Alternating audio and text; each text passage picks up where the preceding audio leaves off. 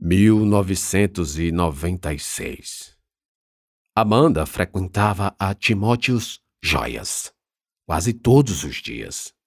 A escola em que estudava ficava próxima à loja, e sempre que Amanda saía cedo, ou quando sua mãe se atrasava no trabalho, a menina visitava a loja de joias.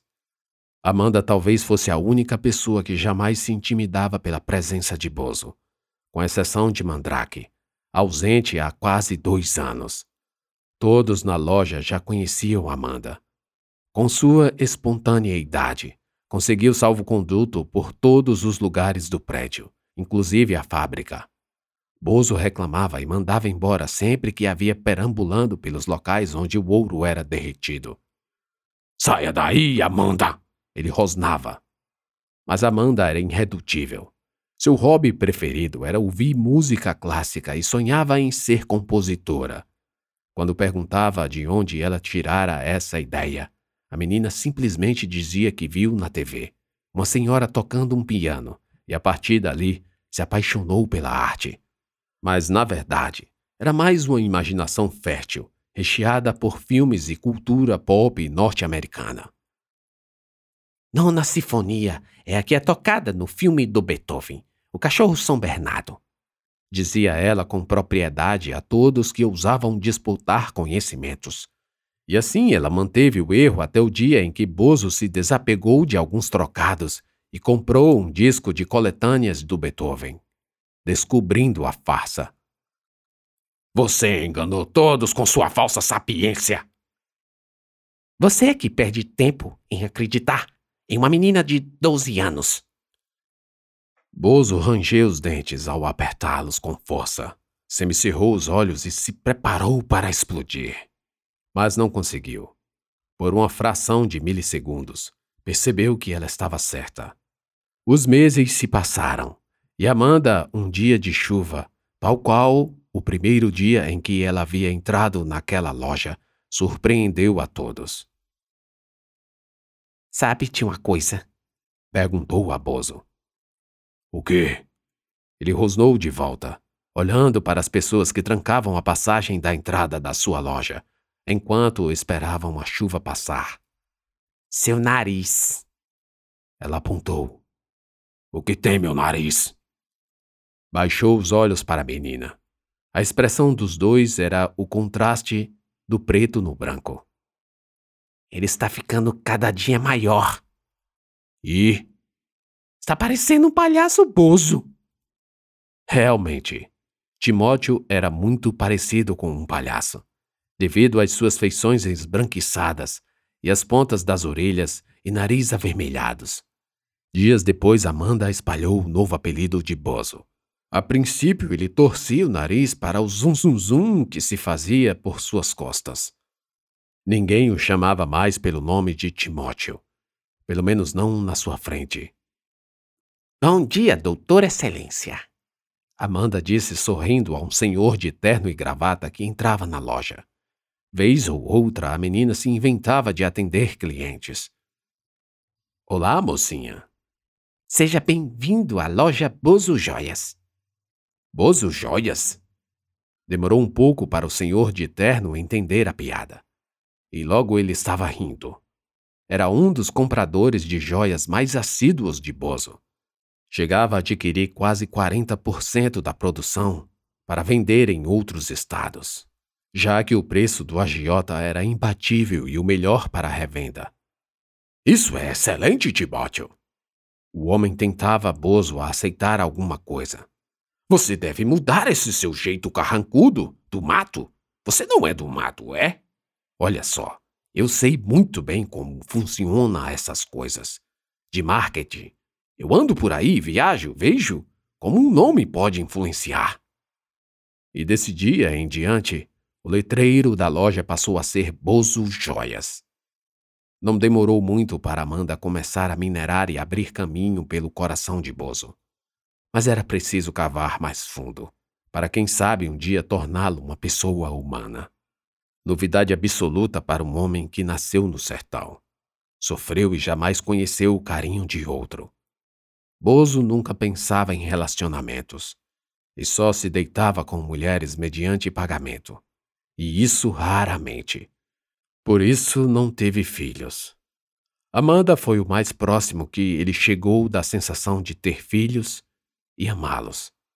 Era uma tarefa difícil e nem era a intenção da menina ser para ele esse objeto espiritual.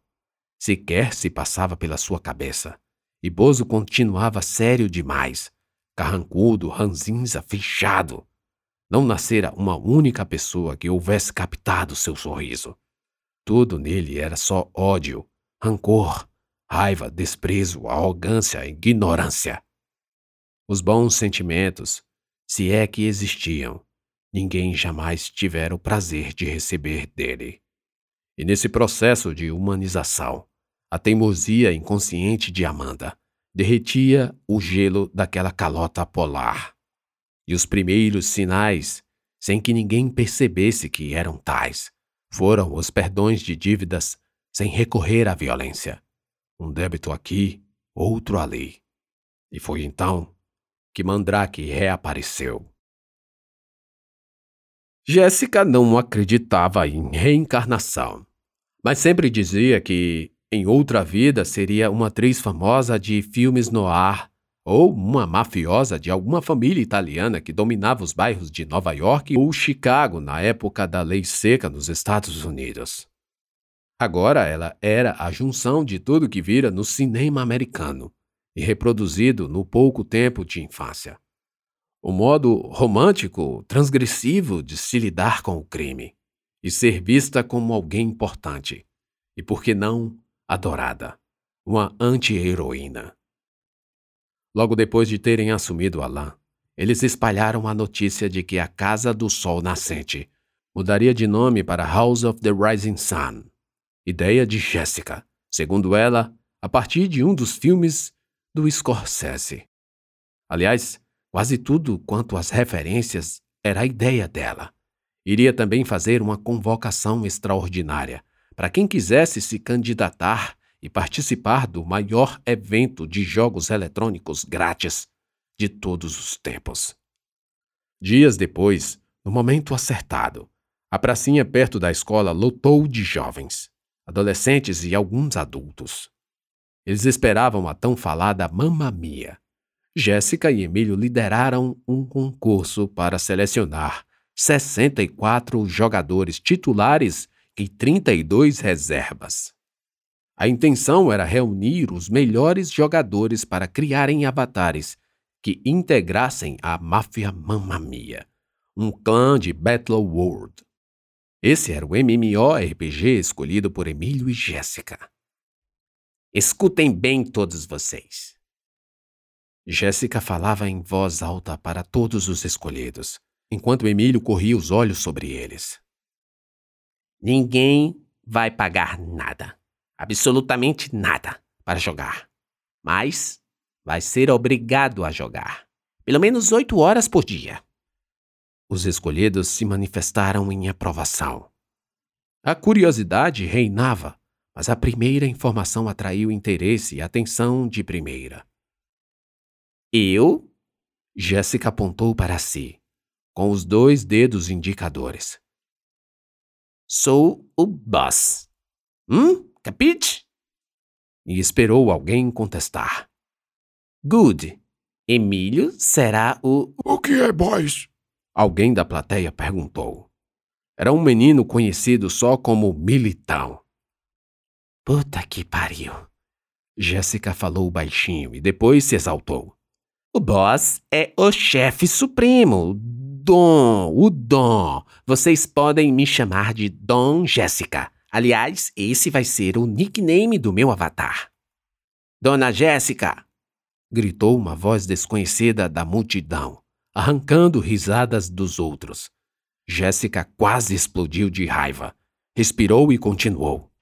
Não, seu idiota! Só Dom! Emílio será o underboss. Então Jéssica voltou-se novamente para Militão e esperou ele perguntar mas o menino apenas balançou a cabeça positivamente, num sinal de que havia entendido. Satisfeita, Jéssica continuou. No jogo, eu e o Underboss comandamos e você. E Underboys, o que é? Militão, que há pouco balançava a cabeça como uma lagartixa, perguntou novamente. Holy Jesus! What is that? What the fuck is that? Jéssica perguntou a Emílio, enquanto apontava para o menino que a interrompeu. Ele não compreende nada em inglês. O servidor do jogo é americano, o jogo é todo em inglês. Jéssica discutia com Emílio, juntando as pontas dos dedos e balançando as duas mãos para frente e para trás. E você quer que eu faça o quê? Emílio gesticulava de volta com as duas mãos e pontas dos dedos também juntas. Johnny também estava lá e assistia a tudo. Para ele, seria cômico se não fosse trágico. Anistiar uma dívida de 20 mil reais para ver garotos jogando. E assim, duas semanas se passaram. 24 horas por dia, em sete dias por semana. Durante todo esse tempo, todas as 32 máquinas da LAN ficavam ligadas, conectadas ao mesmo tempo num dos MMORPG mais frequentados por jogadores de todo o mundo. Ao todo, 70 avatares, personagens que interagiam no mundo virtual, se revezavam nas potentes máquinas com ótimos processadores e a melhor internet da cidade. Literalmente, o sol nascia ali do lado esquerdo do prédio, e Johnny praticamente havia se mudado para lá. Aliás, ele dormia lá todas as noites. Depois de algumas noites de insônia, percebeu quão perigoso também ficaria o lugar, resolvendo, portanto, levar sua pistola 765. Lá ele aguardou numa das gavetas que possuía chave e tranca. A chave ficava junto num molho com outras, que só quem tinha acesso era ele e Jéssica. Quanto à organização interna, Jéssica e Emílio tomaram de conta. Primeiro, para convencer todos os participantes, eles prometeram que a subordinação só duraria três meses. Depois, período após o qual todos poderiam ficar com seus respectivos avatares, para fazer com eles o que quisessem. Assim, Muitos foram atraídos pela possibilidade de poderem evoluir seus personagens, num período em que não havia custo para jogar. Outro ponto bem elaborado foram as escalas dos jogadores. Eles deveriam comparecer nos momentos previamente estabelecidos. Os que estudavam pela manhã jogavam na parte da tarde ou da noite. Os que estudavam à tarde jogavam pela parte da noite ou da manhã. Os que estudavam à noite jogavam durante o dia. Os maiores de idade madrugavam, jogando da meia-noite às oito da manhã. Isso até a vinda das férias escolares, que estavam bem próximas. Depois de organizados os horários de cada um, Jéssica passou a dividir atribuições, concedendo aos mais confiáveis as melhores posições na hierarquia. Ela e Emílio estudavam pela manhã, e não podiam madrugar. Então, nesses horários, sempre havia um capo, gerente subordinado a Emílio, observando tudo e anotando a movimentação. Mesmo com aquele vai e vem todo, Johnny estava impaciente, e sua presença era constante no local, às vezes até entediante. Depois de duas semanas, ele ainda não tinha visto um real sequer cair em sua conta. Cara, Disse a Jéssica em claro tom pessimista. Eu acho que isso não vai dar. Johnny, eu preciso de mais duas semanas. Só isso. Daqui a duas semanas, os soldados avatares estarão fortes o suficiente para podermos entrar em ação e acender um império. A menina era firme nas colocações. Sabia o que estava fazendo. Sabia que iria dar certo. E essa segurança na fala gerou em Johnny a segurança que lhe faltava. Mesmo assim, por várias vezes, pensou em fugir. Ok. Não que eu desconfie de você, mas eu quero saber como diabos vai me fazer ganhar dinheiro. Então, senta agora mesmo no computador e começa a fazer um avatar, disse Jéssica. 1997 Bozo subia vagarosamente as escadas para seu escritório, sendo acompanhado por Amanda.